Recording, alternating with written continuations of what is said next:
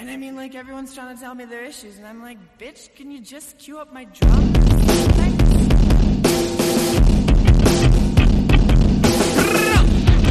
Welcome to Rebel Girls Book Club. I'm Harmony. And I'm Maggie. And we're here to take an intersectional, feminist approach to books from all over the spectrum. Bestsellers, we've got you covered. That one book from English class you hated while you read, but you can't forget, we've got that too. Comic books, nonfiction, it's all right here. So grab your tea, grab your blanket, and let's get rebellious about your favorite new reads.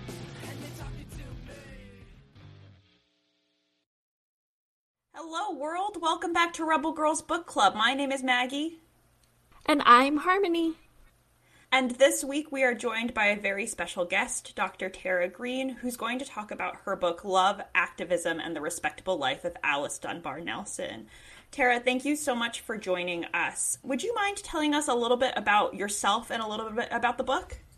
Yes, well, I am department chair at the University of Houston Department of the African American Studies, which is fairly new in departmental status, so I'm really happy about that. And I was raised in the suburbs of New Orleans. And I got my PhD from LSU and have been teaching at several, I have taught at several different universities for 22 years now. And so you asked a little bit about the book. Well, it is inspired by my upbringing in the New Orleans area. Alice Dunbar Nelson is from New Orleans. She was born there in 1875. And I would learn about her work when I was a college student at Dillard University, and she was an alumna of Straight University, which would combine with another institution to become Dillard University. And I just became intrigued with her, and as an English professor, would kind of follow through on some questions that I had about her life, and the result of that is the book. Congratulations on becoming chair. Is that new or is the department new? Both. Both. Okay. Well, congratulations. the department is new, and I'm a new chair. Thank you. Um, and thank you for giving us a, a, little bit of perspective on what inspired you to write this book. Alice Dunbar Nelson is a new figure to me, I think, because in schools we learn so little about African American history in general, but particularly I find that I've learned very little in this time period and era, especially from a woman's perspective. And we were wondering how you you alluded to this a little bit already because you talked about how you learned about her throughout your classes in college. But can you give us a snapshot of what your research process was like and specifically how you came to discover Alice we know that you worked a little closely with the archive of the University of Delaware to write this book, and we're just curious about how, what the research process in general was like. Yeah, well, you know, researchers start with a question, and my question was why did Alice Dunbar Nelson, a woman that I thought was Creole, why did she leave New Orleans? Because I knew that she had been married to Paul Laurence Dunbar and that that the time that they were together was not in New Orleans. So why would she leave New Orleans where she had a kind of privilege as a Creole woman in that city? And this is really the answer to that question because there are several questions in there. One is, was she Creole? Two is, why did she leave New Orleans? And three, how in the world did she learn about Paul Laurence Dunbar and become connected to someone who had no connection to that part of the country. And so, of course, that would lead to other questions. And the place where I went was the University of Delaware because her niece was a librarian. I always say, Yay, librarians. She kept these materials that this woman was, I guess, a kind of hoarder, but she thought that her life was interesting enough that she did not throw away her letters that she had written and received from some key individuals. letters of rejection sometimes some some works that she had written but had not been published but other work that she had published in various iterations and of course her diaries that she had kept over a period of years and i was able to answer some of those questions and then to learn that there was so much about her that i just simply did not know and there were historical movements and moments that she had been involved with. For example, the suffrage movement. I didn't know much about that from a black woman's perspective, but just seeing what she did to contribute to the ratification of the 19th Amendment meant that I learned much about what women did to work together or, or in some cases work against each other to get that put in place for our country. Thank you for sharing a little bit about your process there. I was really intrigued by this book because my training is in 19th century literature, but in practice professionally, I'm a historian now. So this book for me was kind of that that perfect blending of the two of literary analysis along with kind of historical context. One of the things that I was really interested in in the book is that one of our core tenets here at Rebel Girls Book Club is that we believe that writing is, or at least can be, an act of resistance. And so I was wondering what role you thought Alice's writing played in her life and how writing played into the larger black feminist movement of the late 19th and early 20th centuries. So, to take the first part of that, what was how was she a rebel in terms of her writing to get back to this podcast she wrote in many different genres so that was part of the way in which she could engage with the politics of the time. And those politics may have been how children were treated. She wrote quite a bit about children, even though she did not have any children, but she was an educator. She wrote about politics. And so it may have been asking questions about women's roles in various ways, but also the ways in which black people were being treated at the time. And so her editorials and her short stories were the two where we see her really sort of digging into the politics of the era and making her voice known because her editorials tended to be published in black newspapers, which were very important during that time. But also her short stories she tried to get a wider audience for those.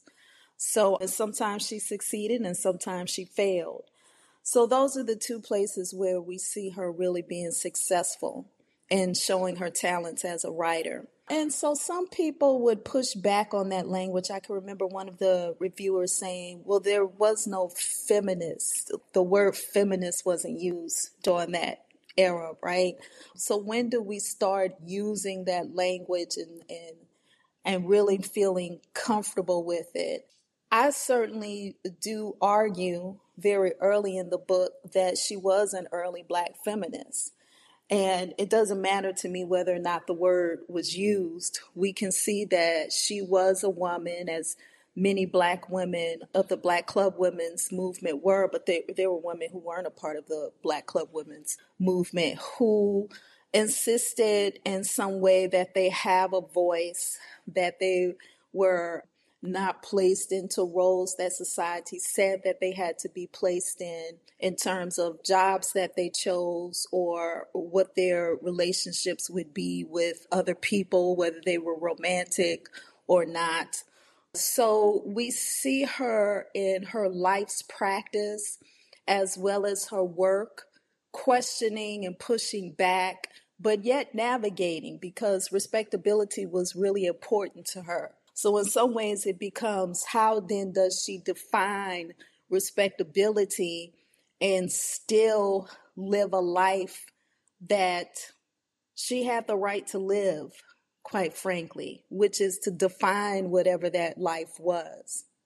That was a great answer. I really want to get into our questions on respectability, but I'm going to back up first here for a second. You mentioned how important black newspapers were during this time period, and that's featured all throughout this book and especially as you're cataloging Alice's work. And we were wondering how writing can be used as a tool of resistance in general, I guess, and how we can continue to use it as a tool of resistance today in the 21st century. Well, I think the in the same ways in which she did. So let's look at what she wrote. So again, it, the short fiction. So if we look at her very earliest short fiction in the late 1800s, where Little Miss Sophie, for example, which is about a Creole woman of color, a Creole woman of African ancestry, who is who finds her her former lover, who is a white man, is going to marry. And the only way in which he can do that is to prove himself as being an heir if he produces a ring that he had given to little Miss Sophie. So there are all of these questions that come out of that. Now, I'm not going to be the professor and go into all of them, but one of the questions that comes out of that is what does that mean for little Miss Sophie? So, a woman who has had a sexual relationship with a man who is white that could not go anywhere because of society and its, its ideals about a white man being married to a woman of color. What are her choices? How does she push back and live within a society that says that she isn't worthy? And so this becomes really important. It's not just about a woman of color, but it's also about any woman who has perhaps made a choice to be with a man. And that man, because he is a man, can make different choices and leave her behind. So that's what her short stories do. But then she could take another approach to that when she's writing either an article for one of the newspapers like the Women's Era, or she's writing an editorial later on about lynchings, for example. Or when she was writing from the Women's Era, it may have been about the celebration of something that had happened in the local black community of New Orleans. And so these are all of the ways, just a few ways, really, because she was also a playwright and she was also she also wrote song lyrics. So we see all of that happening in society now where people use their gift for writing and they may even collaborate with someone else and they have something to say. And it may be it may come out in the form of a blog or it may come out in a book that has been published or it could be a newspaper. We still see all of these things happening in the 21st century Thank you so much for expanding on that. You touched on so many themes that are really prevalent in the book and that we're excited to dive into a little later in the interview. I want to make sure that our terminology is grounded for our listeners. So I was wondering one of the main themes to me that this book explores is kind of the tension between the social aspect of Victorian respectability, which Alice is really respects essentially and and likes to use as a tool in her activism work. But then also the way that victorian sensibilities victorian respectability kind of intersects and creates moments of tension with classism and feminism and her queerness. So I was wondering if you could describe what that Victorian respectability means for our listeners to get us started on digging into some of these moments of tension that we see in her personal versus public life. So I use Evelyn Brooks Higginbotham's ideas of respectability, the politics of respectability, where really, if I just kind of strip away some of it, it's how these women say that they're going to define themselves in a society and that respectability involves how they have a public performance and then how they live their private lives. And it's that public and that private that I find to be the most interesting, especially when looking at Alice Dunbar Nelson, because how Black women perform in public as women who are demanding respect by the ways in which they perform in public may not necessarily be what people would expect that they are doing in private. And so her public life and her private life are so very different. From there, we can see the emergence of a Black feminist practice with Alice Dunbar Nelson, because as you talked about this intersectionality, the queerness, her her identity as a woman who was married three times to men, but who was also in same sex relationships, does not necessarily jive with, if you will, the public persona that she has, because those relationships with women were quite private. So I I apologize for not being able to recall off the top of my head, but is there any writing slash do we have any insight about how she feels about this hiding of her sexuality and her relationships of all forms, I guess, queer and, and, and hetero, because she also has affairs with men while she's married as well. Mm-hmm. Well, we know she had a she had an affair with at least one man, so there's possibly another, but I can confirm that there is at least one. So, how does she feel about that? There is no evidence that I'm aware of that she took a public stance or even a private stance against homosexuality because, of course, it, it was just dangerous if people knew because there were laws. So there's no evidence of that. What she does push really in references that we see in her diary in particular and in an essay that I talk about in the very first couple of pages of the book is there was a fear around being known as a lesbian. So she actually uses that word. And secrecy is part of that public performance because if if someone may have some questions about family.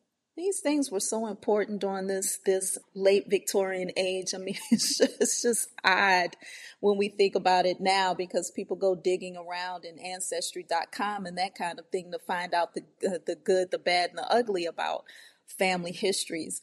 But these were not things that people really certain people may not have wanted people to know about their backgrounds, their their ancestry, or their who they were were related to, or who they were not related to.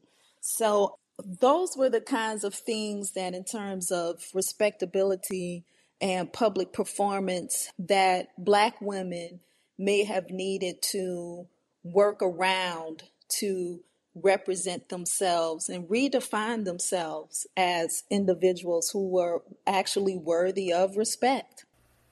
Thank you for expanding on that. I think that that clarifies to me when I was reading, I was almost worried for her in, internally about this tension of a public life versus a private life and how one reconciles those things together. But hearing you speak about it, I think really highlights the fact that of course, the need for that that separation comes from the the dangers and the pressures of a heteronormative white supremacist society, but also that it was a way of protecting oneself and keeping that private life where you can be authentically yourself when in public you have to or feel as though you have to perform this this aspect of respectability.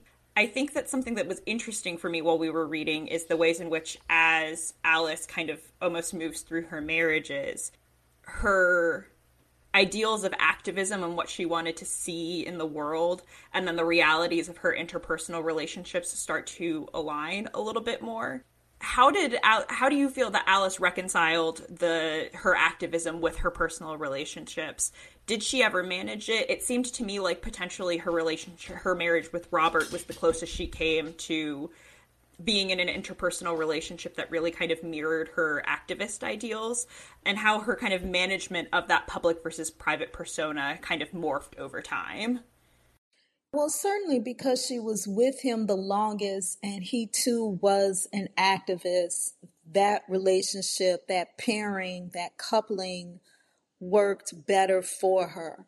It's difficult to know in her second marriage to Henry Callis if there was if they were in sync because there was you know we we just don't have much in terms of the record but he was certainly working to achieve things he later becomes a doctor and they their friendship continues really until her death so her relationship with Robert though is one in which the pitfalls is that they never have any money. I mean, that's that's a major problem. And uh, so we began to understand how activism and just being poor, even though someone is educated, but for Black people, those two things don't necessarily cohere.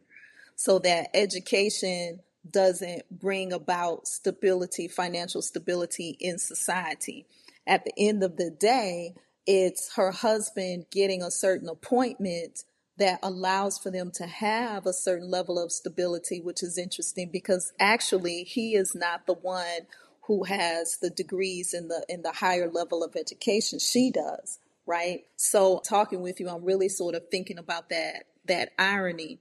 So it means that for her, she has quite a bit of sacrifices that she has to make for the good of the race because there are times where she speaks out where people aren't always wanting her to say things. But because she keeps the name Dunbar, she still has some access.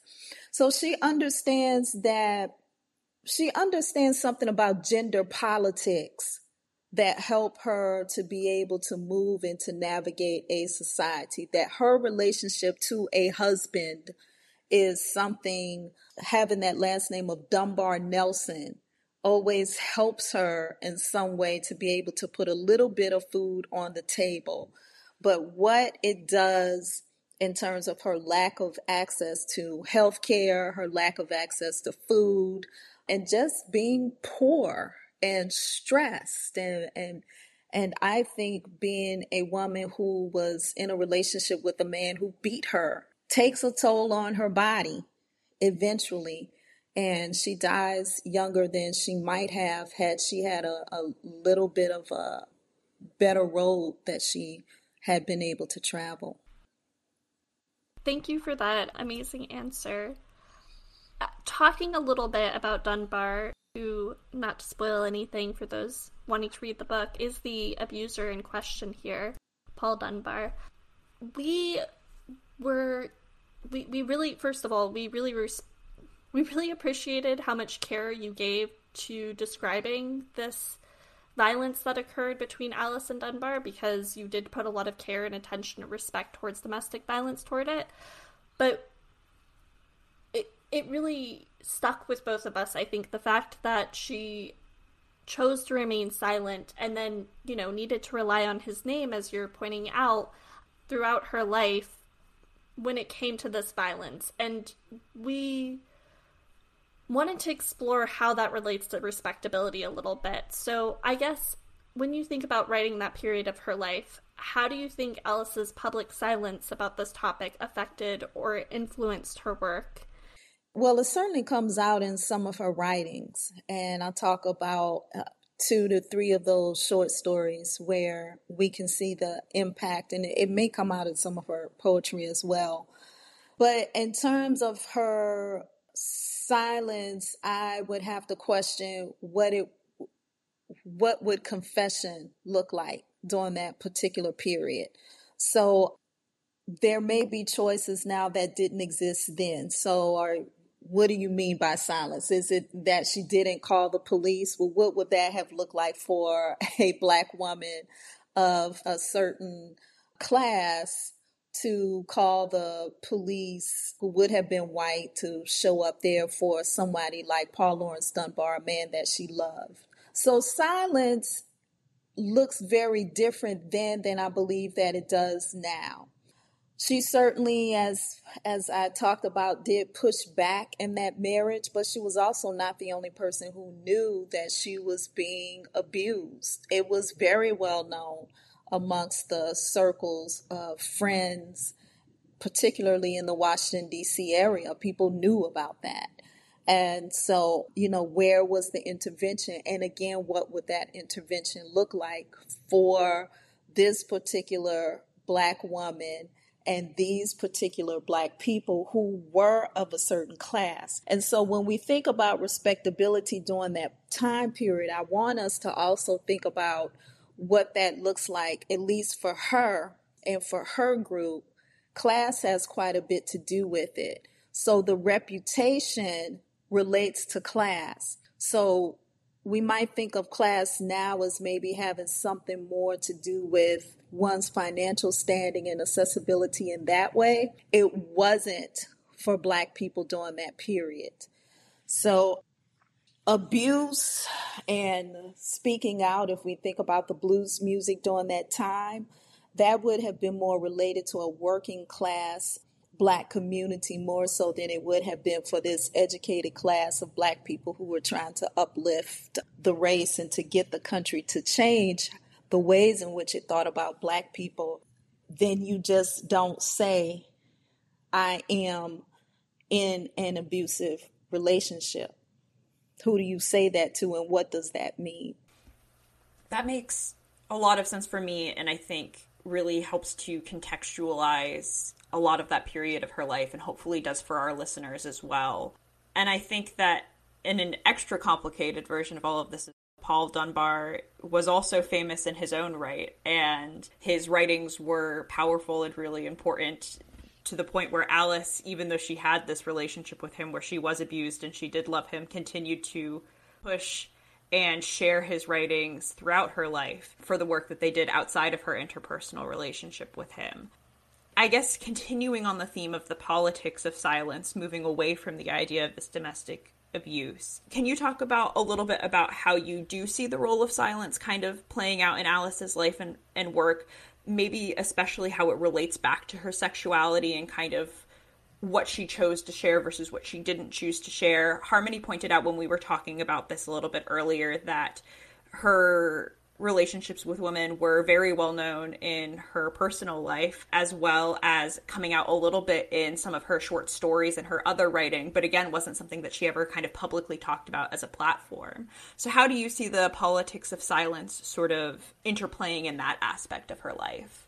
Well, she's born into silence and the history of this country for black women and for her being the daughter of an enslaved of a formerly enslaved woman, it's it's of no surprise. Frederick Douglass talks about this in his 1845 slave narrative where he says that enslaved individuals have to learn how to keep their mouths shut because if you say the wrong thing to the wrong person, then it could mean being sold. It could mean some repercussions in some way.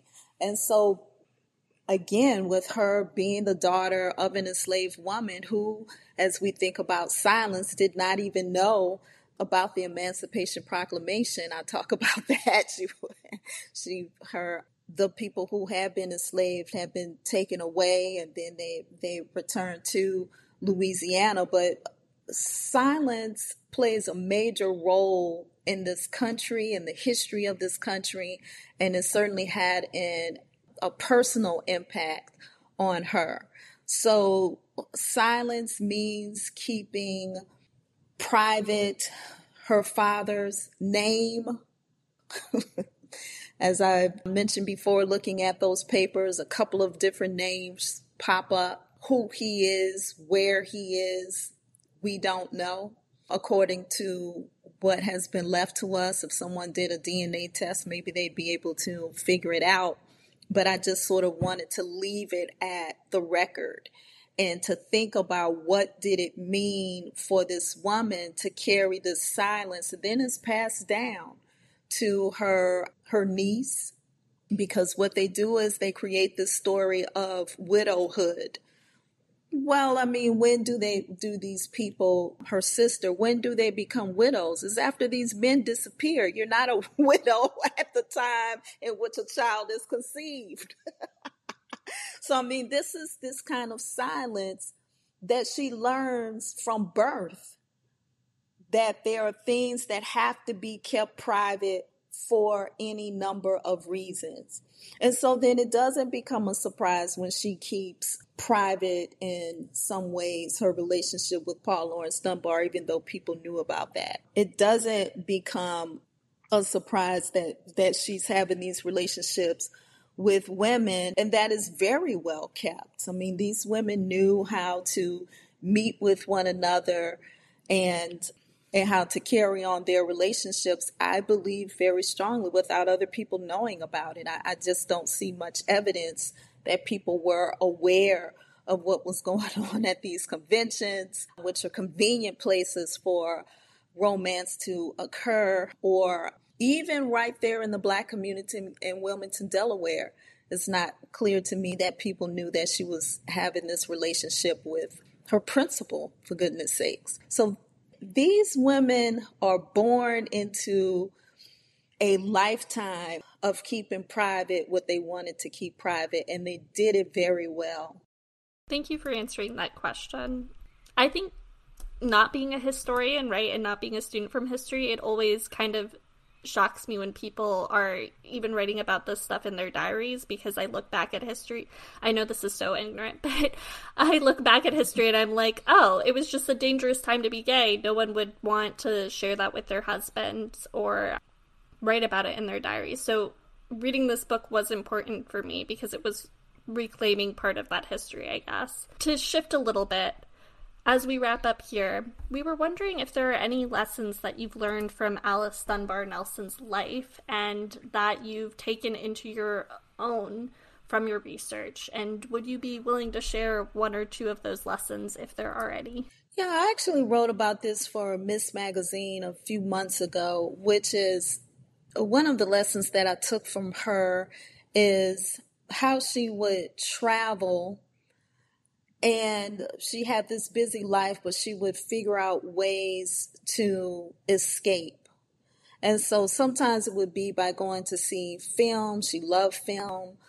And, you know, now that COVID isn't killing people in the ways in which it was a couple of years ago, some of us are going back into the movie theaters and escaping that was really important for her because we also have to think about what that would also mean for a woman of color to go into a movie theater in terms of the seating arrangements. So if she wasn't passing for white, then she would have to sit someplace where it, it just wasn't the best seating. So I mentioned this because there are ways to escape but then there are ways in which we simply cannot escape for black women. There was also there were also times where she would take these walks. She would go somewhere, she would travel, she would find a park or something. She loved nature. And so sometimes this would come out in her poetry. Sometimes she would write about it in her diary. And writing in the diary was also another way in which to escape and to think about where she was and to and and to sort of just really engage with a spiritual creative side of herself but again we are always reminded that she was a black woman in society.